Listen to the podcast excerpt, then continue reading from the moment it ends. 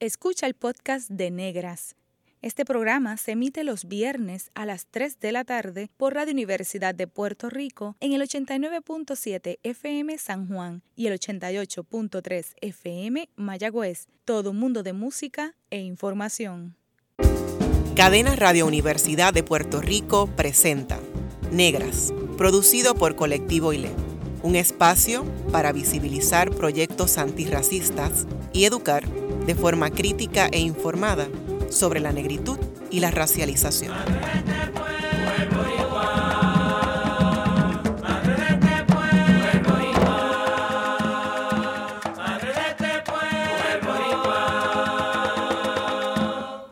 Saludos a toda la radioaudiencia que nos escucha a través de Cadena Radio Universidad de Puerto Rico. En esta edición de Negras les saludan Bárbara Idaliz, Abadía Resach y Kimberly Figueroa Calderón. Para hablar sobre religión, género y negritud nos acompaña la doctora Agustina Luis Núñez. Bienvenida, Agustina. Muchas gracias, un placer estar con ustedes. Agustina Luis Núñez es catedrática asociada y profesora de teología en el Seminario Evangélico de Puerto Rico. En esa institución dirige el programa doctoral, posee un bachillerato en biología y es tecnóloga médica. Además, cuenta con una maestría en divinidad y otra en teología.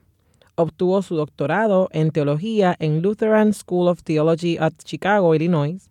Entre sus temas de interés se encuentran teología e historia, teología pentecostal y teología feminista. Agustina, eh, gracias nuevamente por haber aceptado la invitación.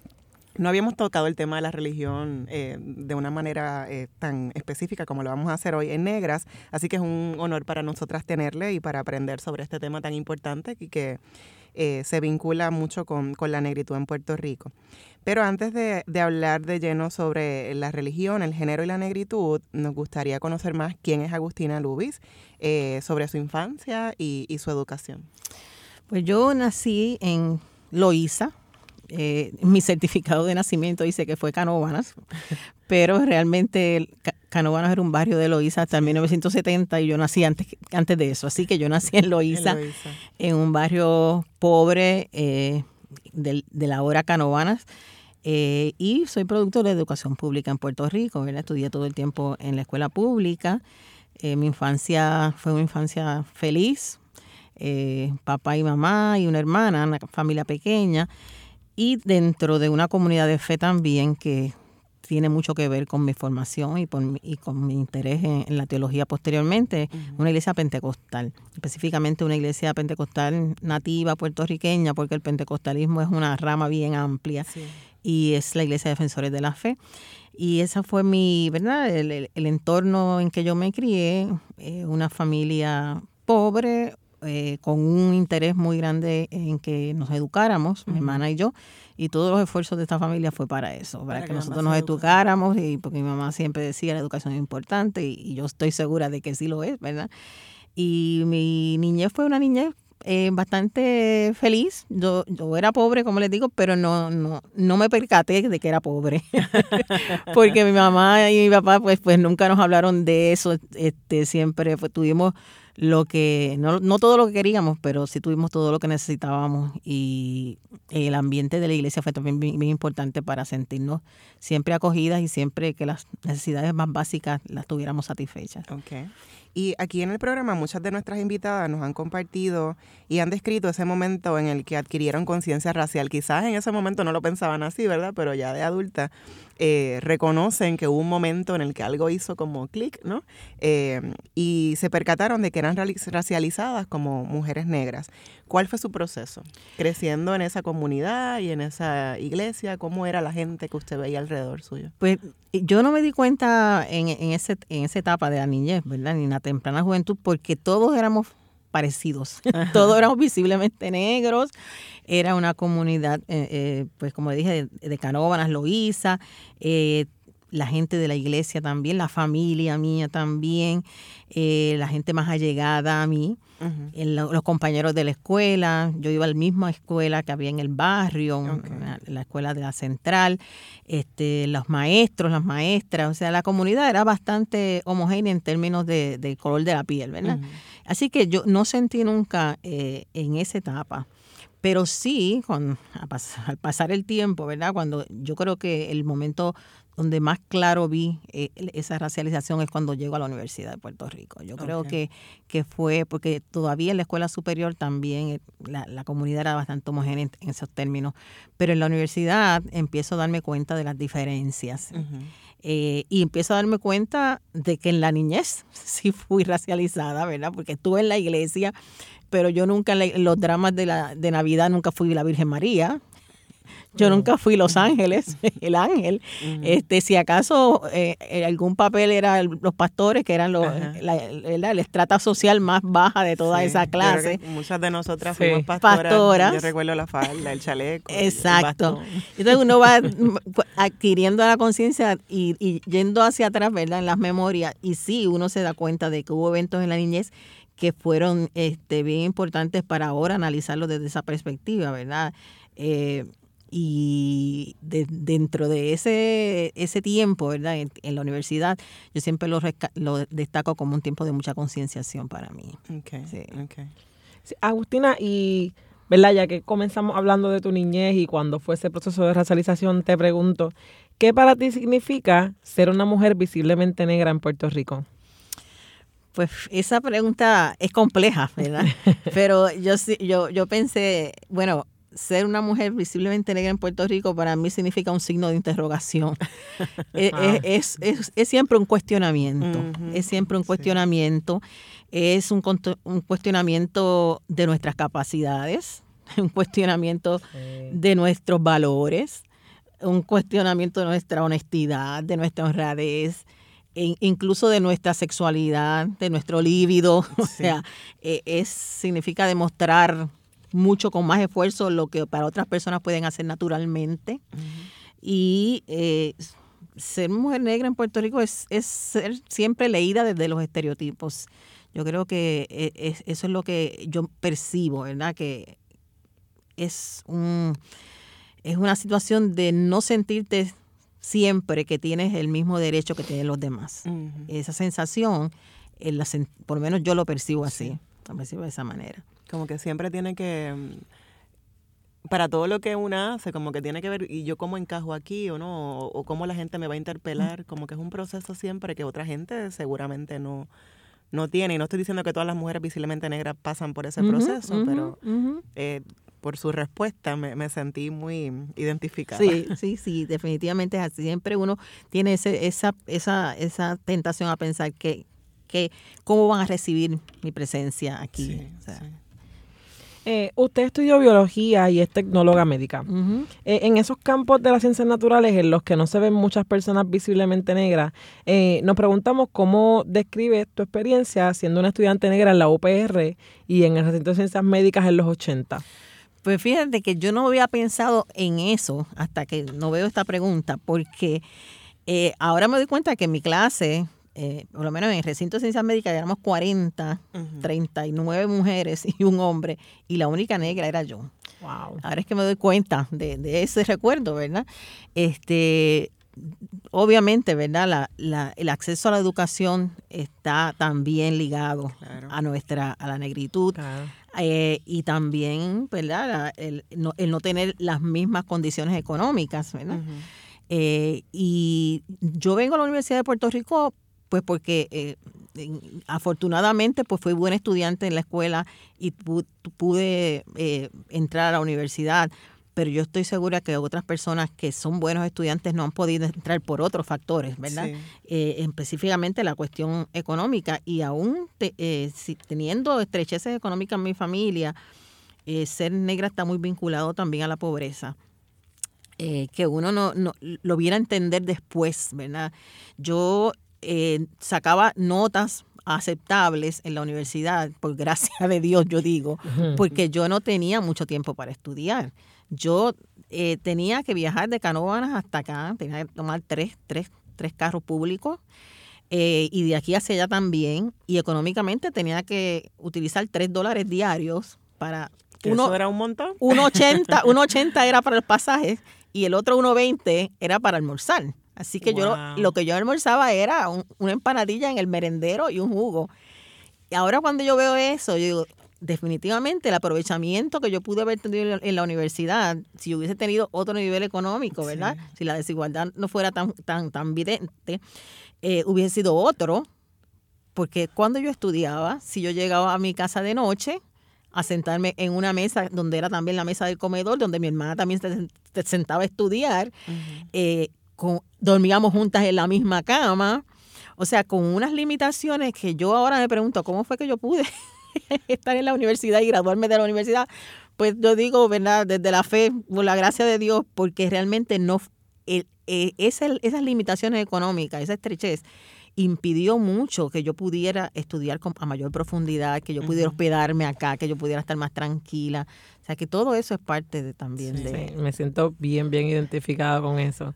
Y yo creo que eso fue una de, de las cosas que a mí me dijo, tienes que estudiar y trabajar.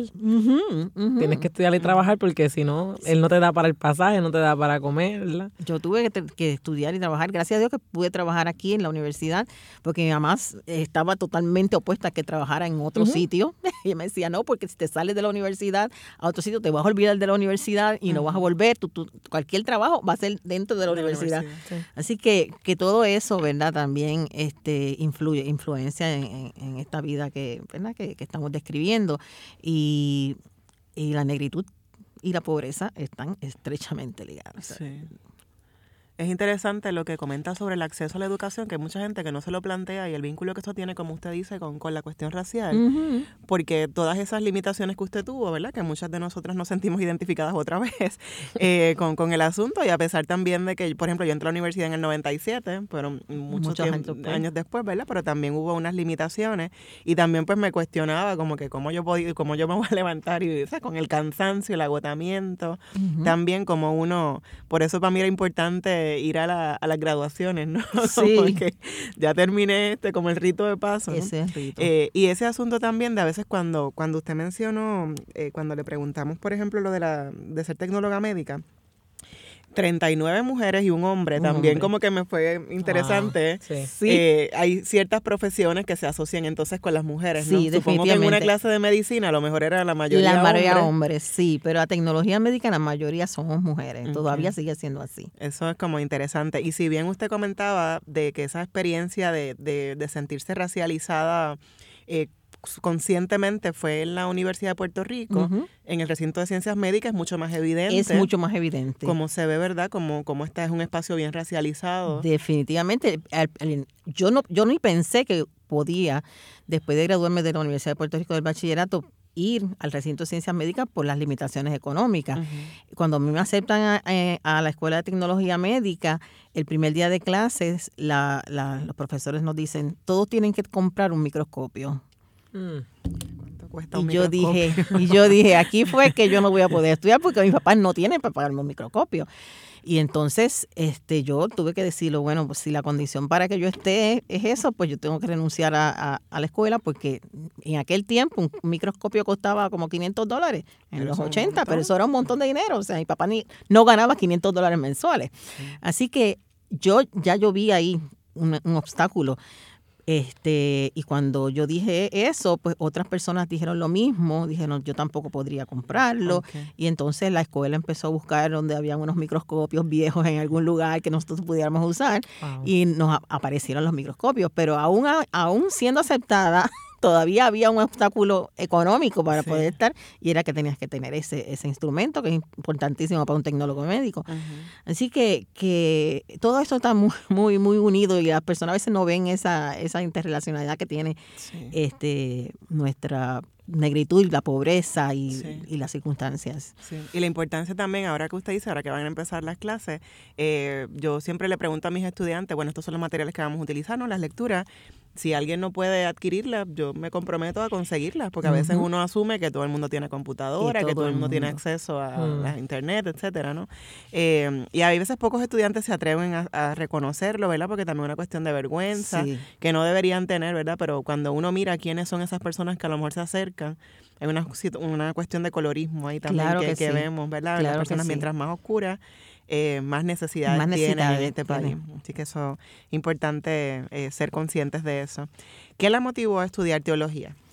Pues yo, eh, luego de, de, trabajar como tecnóloga médica casi 20 años, fue que comencé a estudiar teología aquí en el seminario evangélico. Eh, yo me había criado en la iglesia y había participado mucho en la educación cristiana, y daba clases a los niños, a los adultos, a los adolescentes, etcétera, pero nunca había tenido una educación formal en esa área. Y como me había criado en la iglesia y era eh, participante de todas las cosas de la iglesia, pues yo quería estudiar un poquito con mayor profundidad. Aparte que tenía muchas preguntas. Yo tenía muchas preguntas que a veces el pastor no me las podía contestar. Este, yo siempre, el pastor mío comenzaba orando diciendo, Dios de Abraham, de Isaac y de Jacob. Decía esos tres hombres, ¿verdad? Y yo siempre después le preguntaba, pero ¿y por qué usted no menciona a Sara y a Agar y a Lea y a otras mujeres? Y ay, tú preguntas mucho, tú sabes, sabes, tú, tú, haces muchas preguntas. Yo tenía muchas preguntas, ¿verdad? Y, y las preguntas, pues yo, yo creía que el estudio podía ayudarme y efectivamente, ¿verdad? Cuando llego al seminario, que llego después de un divorcio porque tenía el tiempo para hacerlo. Yo quería estudiar antes, pero no, no tenía el tiempo. El trabajo me lo impedía, la familia, etcétera. Pero luego de un divorcio, yo dije, este es el tiempo para yo estudiar. y, y, vine a estudiar, a tomar clases de teología que las que me gustaran. O sea, yo no tenía ningún interés de ningún grado académico, ni nada. Yo solamente dije, voy a ir al seminario, que no sabía que existía el seminario, estando frente a la Universidad de Puerto Rico, habiendo estudiado aquí, yo no sabía que hay un seminario hace 100 años que está ahí. yo no lo sabía porque yo entraba por la gándara, salía por la gándara, yo no sabía lo que había en la Ponce de León, y eso tiene que ver también con la pobreza. O sea, yo, yo no podía gastar ni un centavo en otra cosa que no fuera llegar a casa. Y entonces, pues me hablaron del seminario y vine y tomé eh, solicité y me dijeron, mira, estos son los dos, dos maestrías que da, ofrecemos y los cursos que había en la maestría en divinidad me llamaron más la atención. Y empecé a tomar un cursito así por semestre hasta que tomé 93 créditos, que eso era la, la, maestría en divinidad y me gradué de la maestría en divinidad en el 2001. Y antes de graduarme en el año 2000, pues este, mi, uno de mis profesores me preguntó que qué yo pensaba hacer con esta maestría en divinidad, porque sabía que yo no iba a ser pastora, que, que yo vine por mi propio interés, que yo pagaba mis estudios. Y entonces eh, me dijo, yo creo que tú debes seguir estudiando teología porque te gusta, te estás, lo estás disfrutando y necesitamos mujeres también en la teología. Y ahí pues me, me, me, ayudó, me orientó y solicité después que terminé la maestría al programa doctoral de la Lutheran School of Theology. Y cuando usted le hacía esas preguntas al pastor, que le decía, como tú preguntas mucho, ¿cuál era su reacción? ¿Seguía preguntando? Yo preguntaba, pero yo me daba cuenta que había unas limitaciones, ¿verdad? Porque este, él no había tampoco tenido estudios formales en teología, había hecho un estudio en un instituto denominacional, que pues, la educación es más limitada y más circunscrita a una doctrina específica. Entonces yo sabía que, que no podía hacer no podía contestarme más allá. Y yo decía, pues yo algún día encontraré respuestas, ¿verdad? Y así mismo fue. Y usted también estudió entonces en Chicago, Illinois, cuando hizo esa otra, eh, para el doctorado. Para el doctorado. En teología. Y la maestría en teología, sí. Y vinculando nuevamente el asunto de la religión y la negritud, ¿cómo eran esas manifestaciones? Eh, no quiero decir de racismo, que, porque la que, que hablemos de racialización un poco de una forma más amplia. Eh, ¿Cómo eran esas, si hay diferencias entre lo que vivió en, Illinois versus Puerto Rico?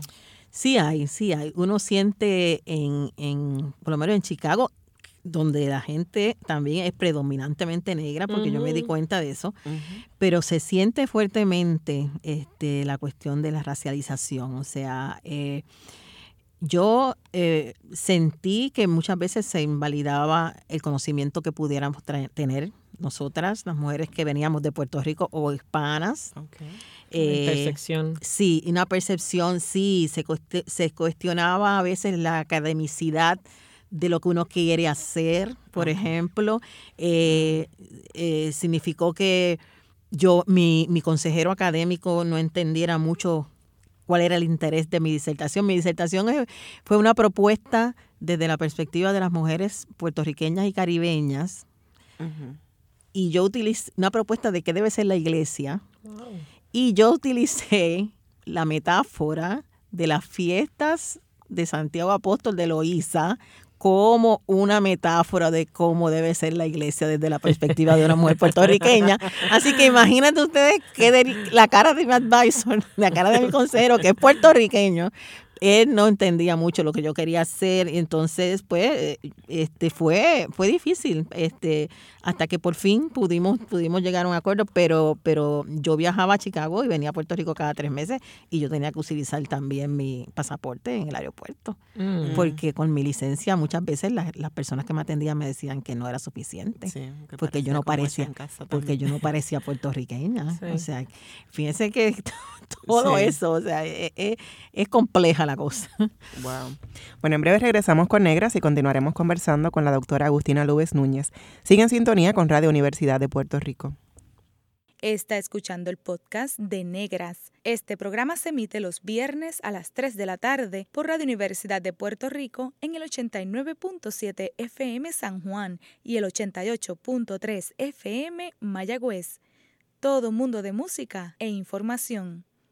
Usted está escuchando Negras, inspiradas en la grandeza de nuestras ancestras. Le hablan Kimberly Figueroa Calderón y Bárbara Abadía Resach. Hoy hablamos sobre religión, género y negritud con la doctora en teología Agustina Luis Núñez. Eh, Agustina, ¿hay pocas mujeres teólogas en Puerto Rico? Sí, bien pocas. Bien, eh, bien pocas. en Puerto Rico ahora mismo, yo no, no quisiera, ¿verdad?, eh, sonar mal, pero yo creo que la única que está en Puerto Rico ahora mismo soy yo. Porque hay teólogas puertorriqueñas pero que se han ido fuera de Puerto Rico, están en Estados Unidos y una vez están allá, pues la diferencia es bien grande, ¿verdad? Son pocas las que quieren regresar. Ahora, quiero también aclarar que cuando hablamos de, de teólogas, ¿verdad? toda persona que reflexiona su fe de alguna manera es un teólogo o una teóloga, ¿verdad? Eh, esa respuesta que la gente da a, la, a, lo, divino o cómo, cómo interpreta la vida a través de la fe, eso es la teología y eso lo hace todo el mundo. Eh, pero académicamente, ¿verdad? dividimos la teología, teología de primer orden se llama esa teología que hacemos todos los días cuando oramos, cuando cantamos, cuando eh, rezamos, etcétera. Pero la teología de segundo orden, que es más analítica, más conceptual, ¿verdad? Más académica, más rigurosa, pues esa que se estudia académicamente, pues en Puerto Rico no tenemos muchos. Primero que no hay una universidad que ofrezca el grado, para empezar. Eh, eh, hay universidades que están dando grados en estudios teológicos en, bien ampliamente, ¿verdad? Pero en teología específicamente no. Entonces, eh, no es un área que muchas mujeres acudan. Primero, primero se asociaba mucho con sacerdotes, pastores, ¿verdad? Eh, que, eran, los que estudiaban teología, pero de un tiempo a esta parte, pues las mujeres también estamos cuando se abre la oportunidad de las mujeres estudiar teología, estamos eh, interesadas en el tema. Pero en Puerto Rico, académicamente hablando, ahora mismo la que la única que yo conozco, que sepa yo, ¿verdad? Puede ser que haya otra que yo no la conozca, pero en este, este mundo es tan este mundo académico de la teología es tan pequeño que no eh, eh, mujeres que tengan un doctorado en teología sistemática no, no conozco. No conozco.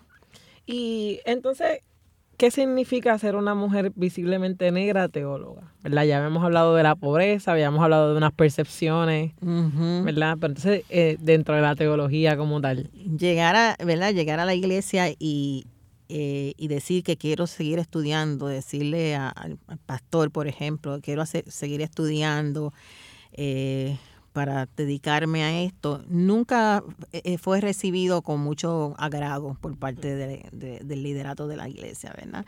¿Y para qué? ¿Para qué tú quieres estudiar eso? ¿Qué tú vas a hacer con eso?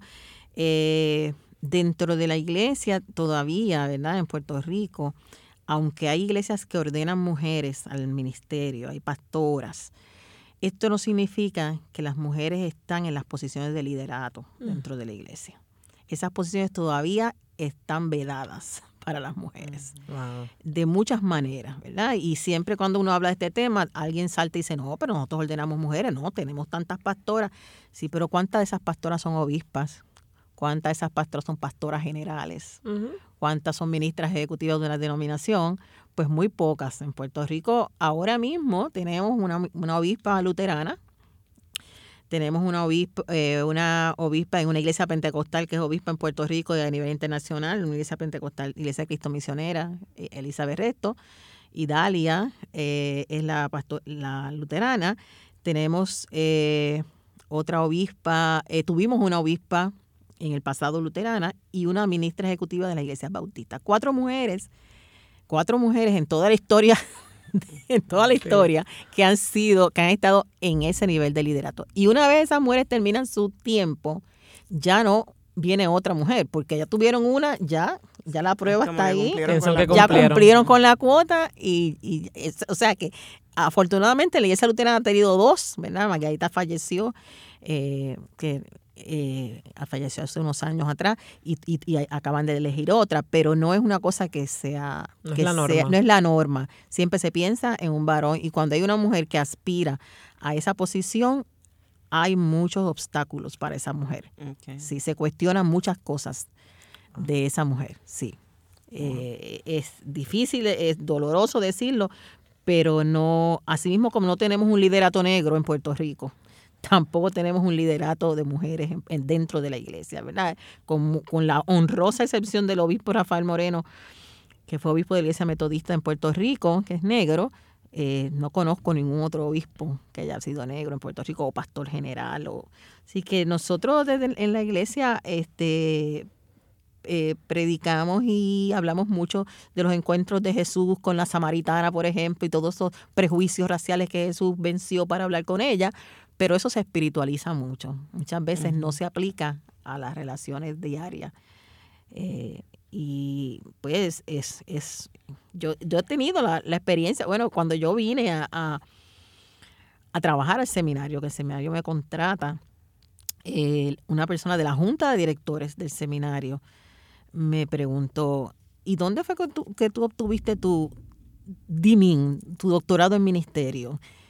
El doctorado en ministerio es un doctorado que, se hace, que hacen los pastores especializados en, en en un área de la pastoral, que no, es no es un doctorado académico, no es un PhD, o sea, no tiene rigurosidad. Este, yo le dije, yo no tenía un dime, yo tenía un PhD, pero como yo sabía por dónde venía la pregunta, ¿verdad? Yo le dije, pues en Chicago, ya, yo en Chicago, me dice, pero tú no tienes que ir a Chicago a hacer un DIMIN porque eso lo puedes haber hecho aquí. Y yo, no, mm. porque no fue un DIMIN lo que yo hice, fue un PhD pero la pregunta, tú sabes, esa microagresión, la expectativa. La expectativa, cómo esta mujer pentecostal, negra, va a tener un PhD, cómo va a obtener un PhD. O sea, uno, uno las, ya uno las, ahora ya uno las toma rápido, ¿verdad? En otro momento no se me hubiese ocurrido, pero una vez uno se pone el lente, ya uno no puede obviar esa, ese tipo de acercamiento. Y, y, eso me lo pregunta alguien que está en la junta de directores de un seminario. O sea, este porque este, porque este tema no se trabaja tanto en la iglesia. En la iglesia sí hay, y es verdad, hay eh, trabajos que se han hecho. Yo traje un trabajito aquí que se ha hecho sobre racismo y discriminación que, que hizo el Consejo Latinoamericano de Iglesias. En América Latina se da mucho y como muchas de nuestras iglesias pertenecen al Consejo Latinoamericano de Iglesias, pues recibimos insumos de lo que se produce, de la literatura, se trabaja el tema de la negritud, de, la, de, los, de, los, de los pueblos originarios, de del respeto por su religiosidad, etcétera. Pero todavía aquí en Puerto Rico eso no es un tema que se trabaje consistentemente entre la iglesia. Okay. Esa era una de, mis preguntas, ¿no? De cómo se atiende ese tema racial desde la religión y cómo se calibra esa discusión sobre la racialización y el racismo en Puerto Rico. Ya usted ha dicho, pues, que eh, no mucho. Sí, hay un estudiante nuestro, del doctorado del ministerio, que hizo su trabajo sobre racismo. Un estudiante dominicano este, que hizo su trabajo de tesis doctoral sobre racismo en la iglesia. Pero en los trabajos que yo veo de los estudiantes nuestros en las maestrías en arte en religión o la maestría en divinidad, no es un tema que se, que se trabaje mucho. y tampoco se discute, ¿verdad?, en la iglesia como un tema central y nuestras iglesias están llenas de mujeres y hombres negros, o sea, este y, y, que y que han y que han expresado algunas veces que no se sienten a, pie de igualdad con los demás, ¿verdad? Pero no, no es un tema que se trabaja. Y quizás esfuerzos como el de la mesa de diálogo Martin Luther King Jr. Eso es una, esa es una alternativa, o sea, esa es una voz alternativa, que son gente de fe que están trabajando este tema, que están eh, trabajando este tema y otros temas que tienen que ver con la desigualdad social, con el discrimen por razones de género, por montones de razones esas son las voces alternativas que tiene la iglesia, que muchas veces no se, no, no se, no pueden hablar en nombre de la iglesia en Puerto Rico, ¿verdad? Porque una de las realidades de nuestra es que la iglesia en Puerto Rico es diversa que la iglesia en Puerto Rico no es monolítica, que tienes eh, personas, eh, iglesias que, que, están en unas posturas en este lado, otras están en el medio, otras están en el otro lado.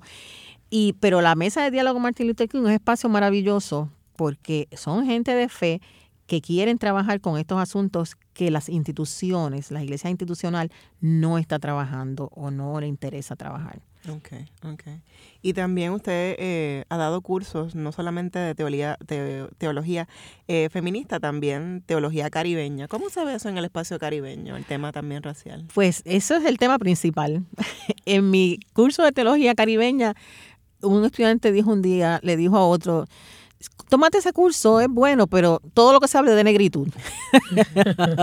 y bueno, pues eh, no hay otra, no hay otro tema, no hay otro tema, el Caribe es negro, este, eh, tenemos muchos Caribes en el Caribe, ¿verdad? Y yo trato de trabajar el Caribe español, el Caribe inglés, el Caribe francés, y trabajo con mucha fuerza Haití como emblemático del Caribe francés, porque nosotros estamos muy cerca de Haití, pero desconocemos mucho de Haití.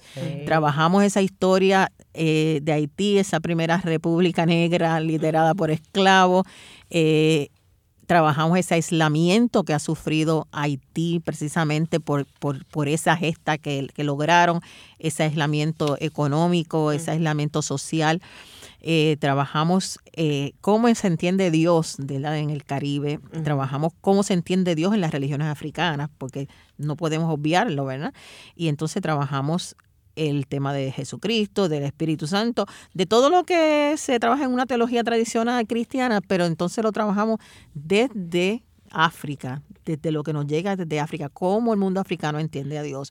Y cuando nosotros trabajamos eso en las clases, los estudiantes se quedan maravillados de que aquí no hay ninguna gran diferencia entre esa visión africana de Dios, de esa visión africana de Jesucristo, o sea, esa visión africana del espíritu, de los espíritus, eh, cuando lo conectamos con lo que nosotros trabajamos en la teología cristiana, nos damos cuenta del montón de similitudes. Un día un estudiante me dijo, pero mire, profesora, si allá adoran la montaña Mofongo, Modongo, allá en África, este, lo, ven como un monte santo, eso es como una idolatría. Y yo, bueno, pero usted no es el monte Sinaí, el monte Calvario, el nosotros no tenemos unos montes que también son sagrados para nosotros. O sea, pero no lo vemos hasta que no lo tenemos ahí en la, al frente. Entonces yo los confronto mucho a los estudiantes con eso.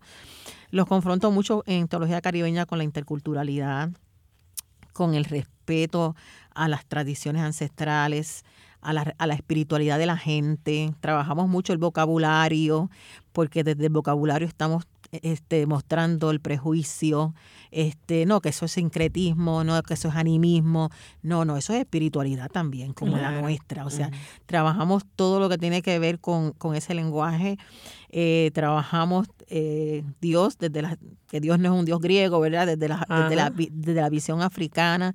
Trabajamos a Jesús, que fue un hijo que Dios llama de Egipto, de Egipto llamé a mi hijo, o sea, de África. O sea, conectamos todo, todo eh, la, ¿verdad? la humanidad que surge en África, ¿verdad? El, ser humano, el origen de la humanidad en África. O sea, y, y rompemos mucho los esquemas, trabajamos el concepto de raza como esa construcción social este, que es importante. Yo trabajo mucho eh, también en teología caribeña el tema del colonialismo, la colonialidad porque es que somos colonia y todo lo que está conectado a eso. este, o sea, e, e, es una de las clases que más yo disfruto, el, curso de teología caribeña. Y también me, me pregunto eh, sobre las raíces africanas del pentecostalismo que usted había mencionado eh, en, la pausa. Sí. ¿Nos podría abundar un poquito más sobre eso? Sí. ¿Y cuál es, cómo la gente recibe cuando se le dice esa información? Sí, porque para, para muchos historiadores, ¿verdad? El pentecostalismo como, como, como grupo religioso surge en Estados Unidos 1901, 1906, eh, Azusa Street, Los Ángeles, California. Pero hay mucha historiografía de la América Latina y de África de previo a esa demostración del Espíritu Santo que sucede en, Estados Unidos, que previo a eso ocurre en África. Y muchos misioneros africanos vienen acá a Estados Unidos y traen parte de esa religiosidad y de esa espiritualidad a este grupo que surge en Estados Unidos. Entonces, en, el pentecostalismo, esas raíces africanas se, dan, primero, en que es una cultura mayormente oral. Los pentecostales no se caracterizaban por ser escritores ni teólogos sistemáticos, sino que lo que cantaban, el testimonio, la danza, la cuestión del de, cuerpo, de la celebración del cuerpo, todo eso son, son, las, son parte de las raíces africanas. Cuando tú eh, analizas todo, todas esas demostraciones corporales, el baile, que bailan los pentecostales, este, eh, el, poder que le dan al testimonio de, lo, de la, experiencia de vida, el poder que le dan a la oralidad, todo eso proviene Del, mundo africano. Y eh, no, no estamos diciendo que las religiones africanas es exactamente lo mismo que el pentecostalismo, porque mucha gente dice, no, es que no es lo mismo, pero hay muchas raíces en el pentecostalismo africanas y sobre todo esa afirmación de un mundo espiritual que tiene el pentecostalismo es muy consono con la afirmación del mundo espiritual de las religiones africanas. Y ah, en cuanto al género, ¿verdad? Usted que es especialista en teología feminista, ¿nos puede hablar un poquito más del colectivo interreligioso de mujeres? Podemos hablar de, de, varias cosas. En Puerto Rico se han dado, ¿verdad? En las iglesias mujeres de fe, desde los 80 hacia acá, que han dicho, nosotras tenemos algo que decir sobre Dios también, nosotras entendemos a Dios de, otro, de otra manera. Y nosotras eh, y las mujeres desde los 80 para acá han estado, hay unas cuantas iniciativas. Una de las primeras iniciativas fue un grupo que se llamó Comadres, donde estaba la pastora Yamina Polinari, estaba la profesora Nina Torres Vidal, la profesora Sandra Mangual y otras, Eunice Santana, y otras mujeres que empezaron a hablar de esa perspectiva de la fe vista desde la visión de las mujeres. Esas fueron las pioneras para hablar sobre, ¿verdad? Sobre teología feminista, que no es otra cosa que afirmar la humanidad de las mujeres y que las mujeres también podemos pensar sobre Dios y podemos hablar sobre Dios y sentir a Dios de otra manera todo lo que teníamos anteriormente era un discurso totalmente masculino, todo lo que teníamos eran pensadores masculinos, teólogos masculinos, que no tenían ningún conocimiento de la realidad femenina. Entonces las mujeres empiezan a hablar de su experiencia de Dios y a rescatar de la Biblia a las mujeres importantes que también estaban silenciadas ahí, estaban ahí, pero no se, ni se predicaba ni se hablaba de eso. Luego en Puerto Rico también surge la Pastoral de Mujeres y Justicia de Género, que es un grupo que también yo participo, que es miembro del, Consejo Latinoamericano de Iglesias. Y ahí están mujeres de todas las denominaciones protestantes, pentecostales y hasta católicas, y de otras eh, denominaciones que no son protestantes ni, ni católicas ni pentecostales, ¿verdad? Que se autodenominan de otras maneras, independientes o, no afiliadas, que son mujeres con esta conciencia de género y que entienden que el, el cristianismo y Jesucristo y el Evangelio es predominantemente en favor de, de, de, esta, de esta visión. O sea, el discipulado de iguales que Jesucristo instituyó nos da la base para hablar de esa equidad que, tiene que existir ¿verdad? entre los seres humanos y afirmar la humanidad de las mujeres es parte importantísima de esta pastoral. Y el colectivo interreligioso de mujeres es un colectivo en que yo participé, ahora mismo no estoy participando, pero todavía sigue vigente, que reúne mujeres de diferentes prácticas de fe. Eh, mujeres musulmanas, mujeres eh, cristianas, mujeres eh, espiritistas, mujeres budistas, de todo tipo de, religiosidad, para conversar precisamente de aquellos asuntos que podemos hacer como comunidad de, fe y que redunden en el bien común de las mujeres, desde, desde las diferencias, ¿verdad? Reconociendo las diferencias que tenemos en la fe, pero sabemos que tenemos unas, unas, unas cuestiones que nos, que nos unen y esas cuestiones tienen que ver con los derechos de las mujeres, con la equidad, con la igualdad, con los privilegios que deben tener. Y entonces, eh, ¿cuáles son los principales retos y mitos en relación a la religión, el género, la negritud? Imagino que lo hablan en el grupo, ¿verdad? Oh, sí, oh, sí. Nosotras, el problema, nosotros, yo creo que el problema consistente que nosotros identificamos es el asunto del patriarcado. o sea, el patriarcado como un sistema tan poderoso, legal, social, económico, cultural, religioso, porque la religión no escapa, no está exenta de ese patriarcado, y ese asunto del poder y de la autoridad que ya ha estado demasiado tiempo en manos de ciertas personas y, no nadie quiere soltar ese, es, nadie quiere compartirlo, ¿verdad? Pero dentro de la fe cristiana, que entendemos que Jesucristo dignificó a las mujeres, que le dio el lugar que le corresponde en la sociedad, que las trató como iguales, es mandatorio que se trabaje esto. Entonces, para tener fidelidad al Evangelio, pues nosotros tenemos que trabajar con este patriarcado que, que, que hay que, que, de alguna manera de construirlo. Eh, otro de los retos que enfrentamos también es que a veces espiritualizamos todo y no lo traemos a la realidad, ¿verdad? Si algo es importante en la vida de Jesús fue que todo lo que Jesús hizo, los milagros, las acciones, los toques, las palabras, fueron para humanizar, fueron actos humanizadores. Y es importante eh, que entender que eso está al centro. El ser humano estaba tan al centro del ministerio de Jesús que él decía, de nada vale que tú me ames a mí si tú no amas a tu hermano. O sea, lo que tú haces por, un, por, por, el, por el pobre, lo que tú haces por el prisionero, lo que tú haces por el extranjero, lo hiciste por Dios. O sea, así de central es el ser humano. Por eso es, yo creo que uno de los retos es regresar a ese evangelio, ¿verdad? Que, que tenía el ser humano en esa visión tan importante. Y mitos, eh, yo creo que hay mitos, hay, se, se, se cree, ¿verdad? Que que la iglesia es monolítica. No, aquí hay una iglesia que está muy consciente de las problemáticas, hay una iglesia que está trabajando con los problemas ecológicos de este país, hay iglesia que está trabajando con la cuestión de la agricultura, hay, una, hay una iglesia que está trabajando con la, con la, cuestión del género, hay una iglesia que está trabajando con la inclusividad de las comunidades eh, sexualmente minoritarias. O sea, hay una iglesia que está haciendo eso, hay otra iglesia que no, pero la iglesia es diversa y es importante que ese mito de que la iglesia no trabaja con esto, no le interesa este tema, no es cierto. El generalizar. Ese generalizar, sí, eso es algo con lo que hay que, trabajar. Me, me, gustó mucho eso que dijiste, de, verdad que fueron actos para humanizar y verdad un poco reconocerle que todas estas formas de opresión realmente nos deshumanizan. Sí. Y verdad lo importante que es, es humanizarnos. Definitivamente. Y humanizarnos de diferentes maneras. Al regreso de la pausa, continuamos conversando con la profesora de teología Agustina Luis Núñez. Ya volvemos en Negras. Está escuchando el podcast de Negras. Este programa se emite los viernes a las 3 de la tarde por Radio Universidad de Puerto Rico en el 89.7 FM San Juan y el 88.3 FM Mayagüez.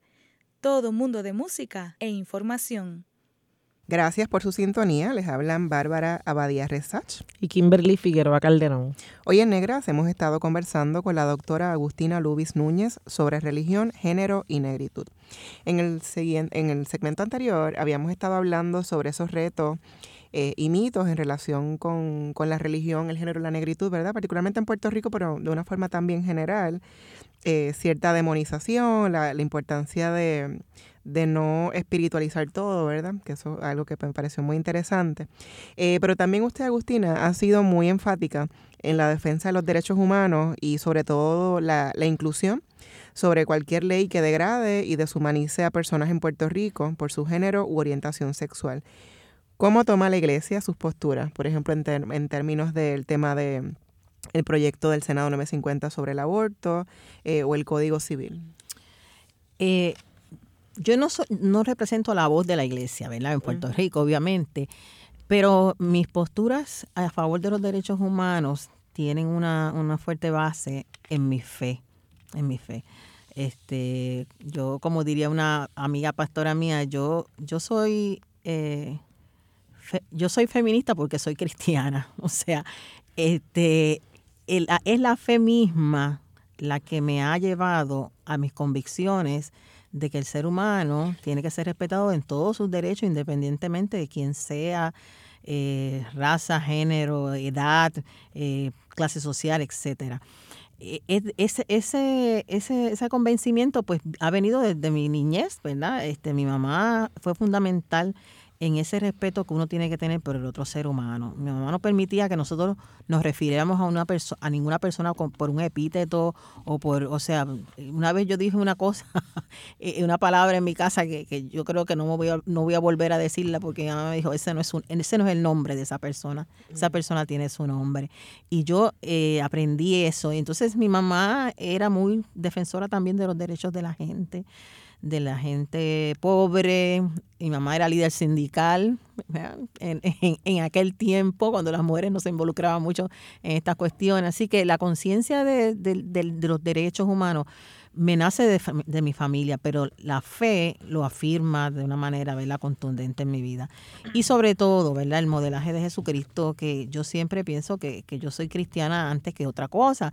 Antes muchas personas eh, aluden ¿verdad? a lo que ha escrito Pablo o lo que ha escrito Juan en la Biblia o lo que escribió quien lo escribiera, yo siempre me concentro en lo que tiene que ver con el Evangelio de Jesucristo, porque eh, para mí eh, el, texto sagrado lo único que está diciéndonos es, los, es Dios y sus actos de amor, Dios y sus actos redentores, Dios y sus actos humanizadores. Así que yo me, yo me enfoco mucho en esa práctica de Jesús. Y cuando yo veo a un Jesús que decía que las prostitutas iban primero al cielo antes que los religiosos, me da la clave para entender que esa dignificación del ser humano va por encima de cualquier otra cosa. cuando yo escucho de personas que utilizan el poder político que tienen para coartar derechos, para quitarle a la gente lo que le corresponde por ser un hijo o hija de Dios, ¿verdad? hecho a imagen y semejanza de Dios, pues tengo que oponerme totalmente a eso, porque va en contra de del principio básico de mi fe, de ese respeto por ese ser humano que desde la fe y desde la teología decimos que fue hecho a imagen y semejanza de Dios. Así que si cada vez que veo un ser humano estoy viendo a Dios, pues tengo que tratarlo con esa dignidad y con ese respeto independientemente de quién sea. Desde ahí es que nace, ¿verdad? Esa defensa mía de los derechos. No, no siempre la iglesia está de acuerdo conmigo, eh, no siempre eh, ¿verdad? está de acuerdo con, lo que yo pienso, pero sobre todas las cosas yo lo que, lo que, lo que encuentro ¿verdad? en la iglesia es que ha respetado lo que yo pienso y que porque me ama, y el amor cubre multitud de faltas, pues eh, me toleran y puedo recibir críticas, puedo recibir respuestas que no son eh, consonas con lo que yo pienso, pero eso dentro de un marco, ¿verdad?, de, de, mucho respeto y de amor pues, sobre todas las cosas, porque saben que yo amo a la iglesia, que yo nací ahí, eh, me bauticé ahí, me ordenaron en la iglesia, me casé en la iglesia, o sea que hay un afecto y un amor entrañable igual por la iglesia, pero a la misma vez me distancio para ver críticamente aquellos elementos de muerte que, la iglesia puede provocar también y poder ser crítica de eso, porque parte del trabajo del teólogo, ¿verdad? Que no es muy querido ese trabajo, es el crítico de lo que la iglesia hace, ¿verdad? Eh, la teología no es otra cosa que articular, ¿verdad? Eh, en forma práctica nuestra fe, nuestro amor, nuestra esperanza. Y a veces hay que decir en la iglesia, este, está alejando eh, por algún lado de la centralidad del evangelio que nosotros enseñamos, que es sobre todas las cosas el amor al prójimo.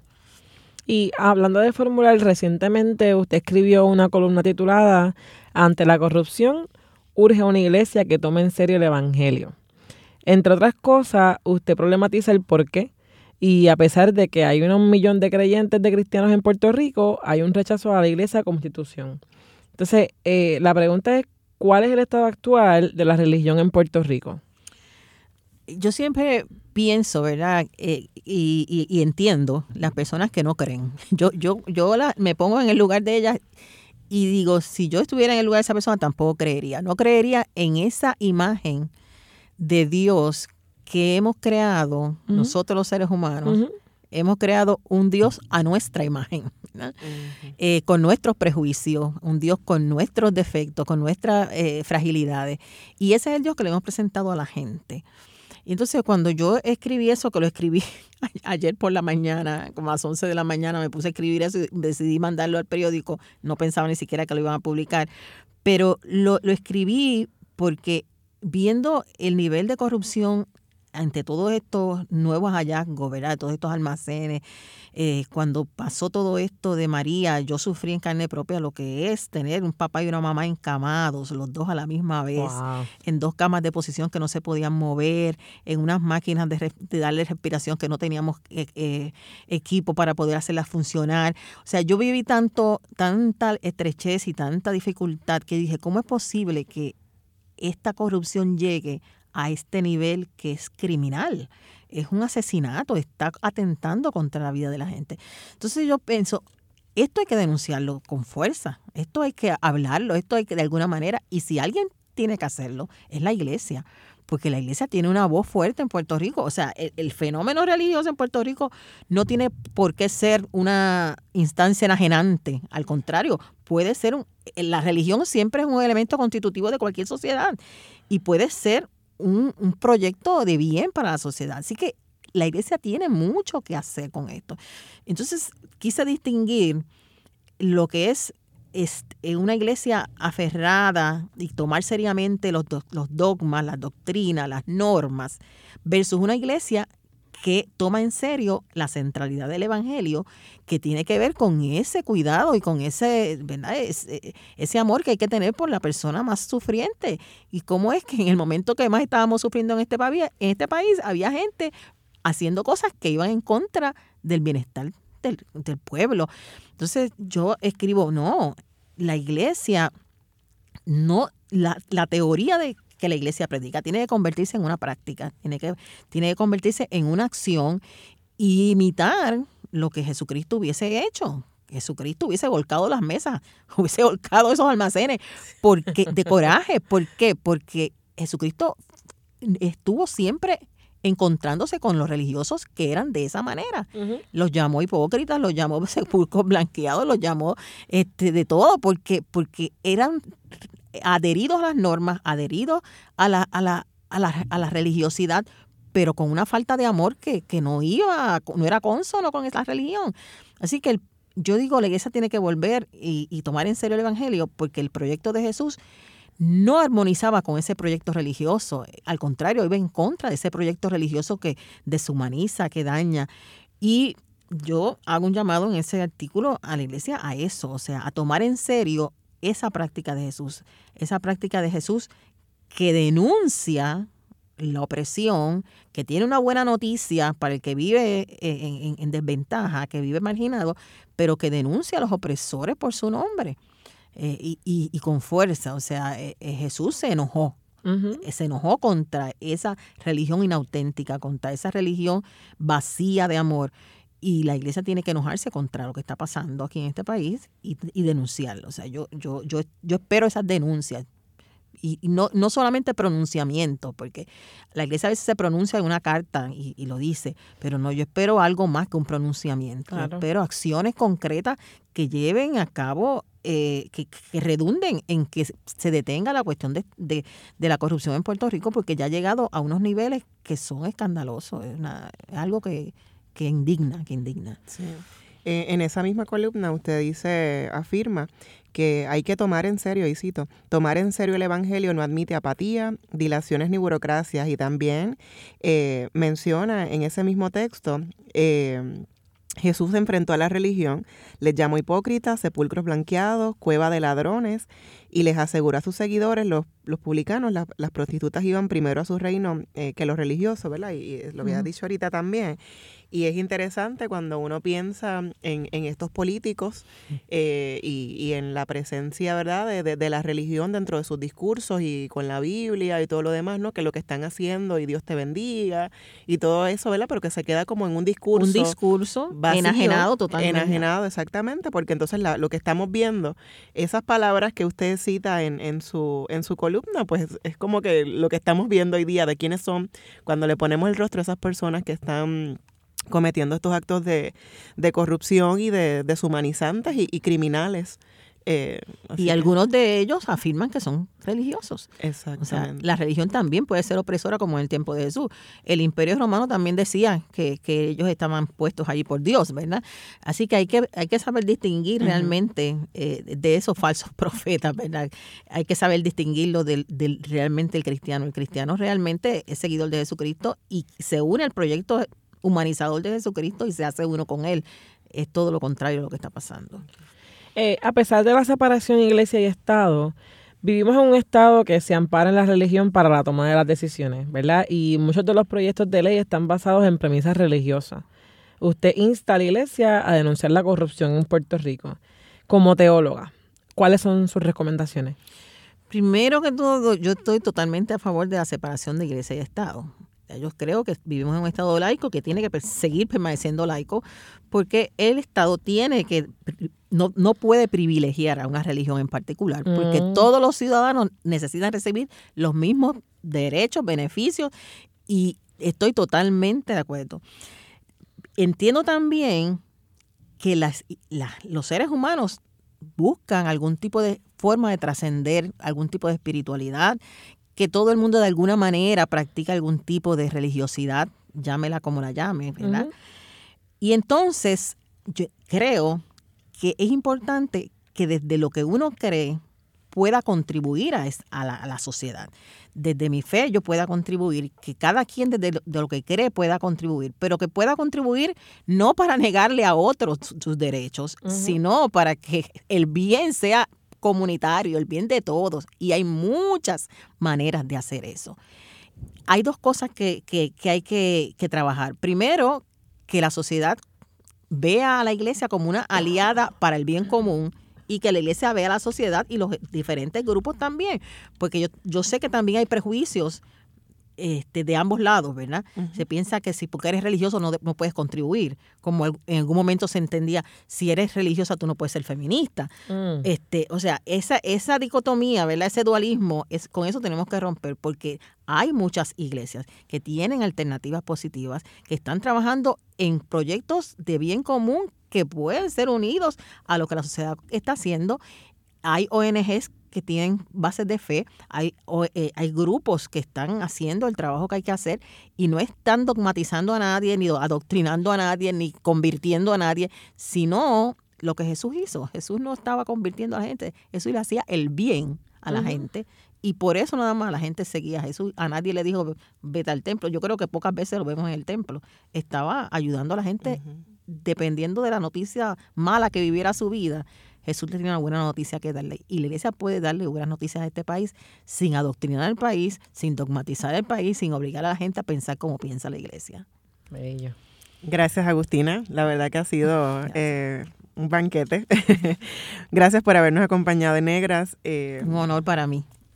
Recuerde seguirnos en las redes sociales y también eh, gmail.com y estén pendientes porque el colectivo ILE está lanzando su campaña del censo 2020 y en el censo, ¿dónde me pongo? Agradecemos a Luis Lugo por acompañarnos como técnico en esta edición de Negras. No olviden sintonizar Negras el próximo viernes a las 3 de la tarde. Feliz viernes a todos. Cadena Radio Universidad de Puerto Rico y Colectivo ILE presentaron Negras, asumiendo nuestro justo lugar como forjadoras de cambio.